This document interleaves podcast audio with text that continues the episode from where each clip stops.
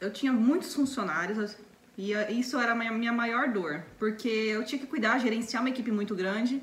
E antes de eu conhecer o Fórmula, eu, eu queria escalar minhas vendas, mas eu não conseguia. O único modo de eu escalar era contratando mais funcionários. E aí eu, eu já estava cansada de fazer gestão de uma equipe muito grande.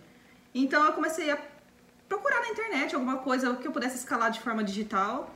E eu estava sentada um dia, um sábado, um sábado o Érico ia abrir o carrinho, ia iniciar as matrículas no domingo, ou na segunda, e eu tava no sábado mexendo na internet, meu marido falou assim, ah, você quer procurar alguma coisa digital? Olha esse cara aqui que eu acompanho. Ele nunca tinha me falado do Érico. E aí eu peguei e falei, não, tudo bem, deixa eu ver. Aí assisti vídeo 1, vídeo 2, e eu passei o domingo inteiro assistindo. No mesmo domingo eu falei, amanhã a gente vai comprar. Então eu falei, cara, é surreal, eu eu preciso entrar no Fórmula. Eu fui a, a aluna fácil, porque no sábado eu conheci o Érico, no domingo eu já queria entrar pro Fórmula. E aí na segunda-feira, sim, a gente fez. Na segunda-feira a gente entrou pro Fórmula. É, assim que eu recebi o acesso, eu já comecei a estudar, igual o Érico fala, né? Ó, se tranca, pega alguns dias, reserva sua agenda, assiste tudo para você aterrizar a informação. E eu fiz isso. Eu passei dias, aquela semana toda, madrugada, assistindo Fórmula, anotando tudo mas eu não sabia o que lançar. A minha ideia era: vou agregar para minha empresa, vou tentar trazer mais clientes para minha empresa de forma digital. E aí a gente tentou fazer alguns vídeos e tal e não, não rolou muito. E eu fiquei fazendo isso durante alguns meses. Chegou em fevereiro, isso eu entrei para Fórmula em agosto de 2019.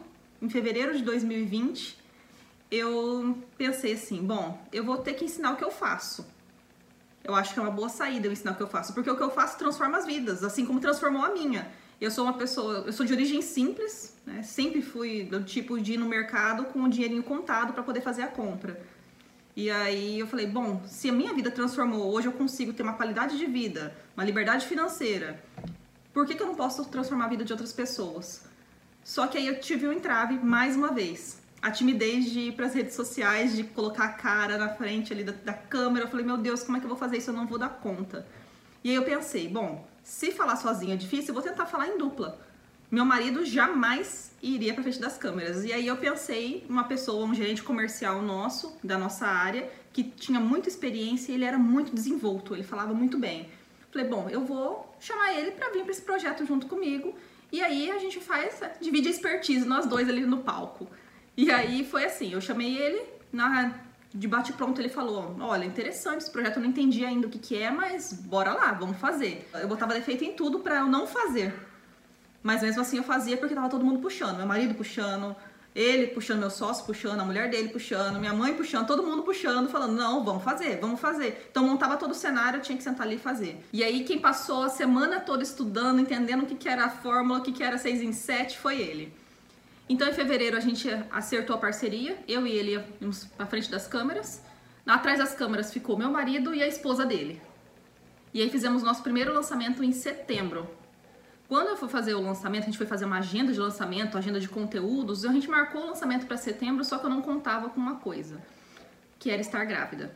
Eu não sabia que eu estava grávida e marquei o lançamento para uma semana antes de eu ganhar neném. E como o Érico diz, não pode mudar a data de lançamento. Marcou, não dá mais ré.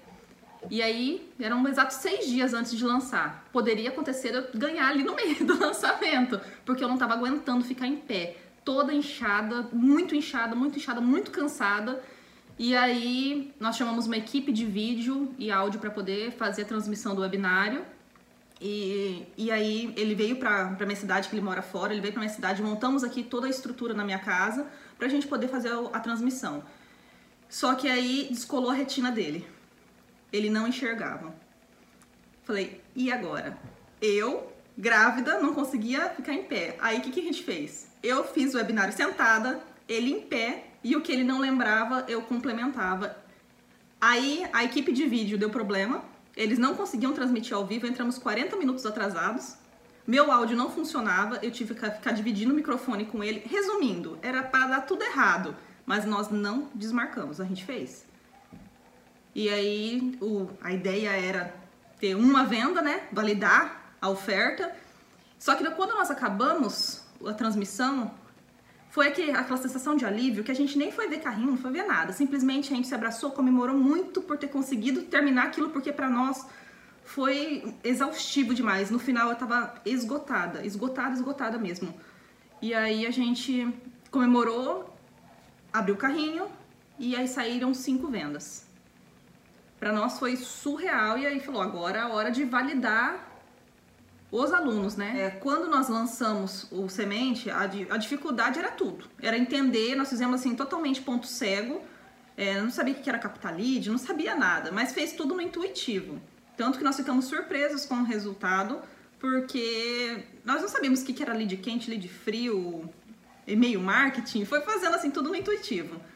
Depois desse lançamento para o segundo, a gente teve uma queda de faturamento. Então, esse primeiro a gente vendeu cinco, depois nós vendemos dois. Por quê? Quando a gente fez o semente, a base para fazer o semente é muito pequena, né? De tempo de conteúdo. E a gente relaxou. Porque se a gente vendeu cinco lá, sem fazer conteúdo praticamente nenhum, a gente foi pro segundo, mais ou menos capengando com conteúdo até menos do que a gente tinha feito pro semente. E aí a gente vendeu dois. Em janeiro a gente saiu de duas vendas para 19. Aí já foi um uau, falou, bom, funciona. E aí nós fomos pro próximo lançamento.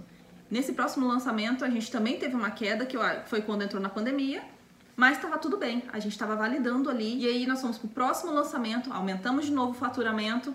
Quando a gente chegou no faturamento no lançamento de agosto, que era o sexto lançamento, o nosso produto, né, no meu trabalho, eu consigo fazer antecipação de FGTS.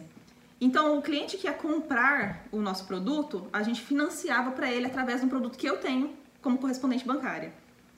E aí a gente juntou essas duas potências e aí nós fizemos, saímos de um faturamento de 30 mil para 91 em agosto.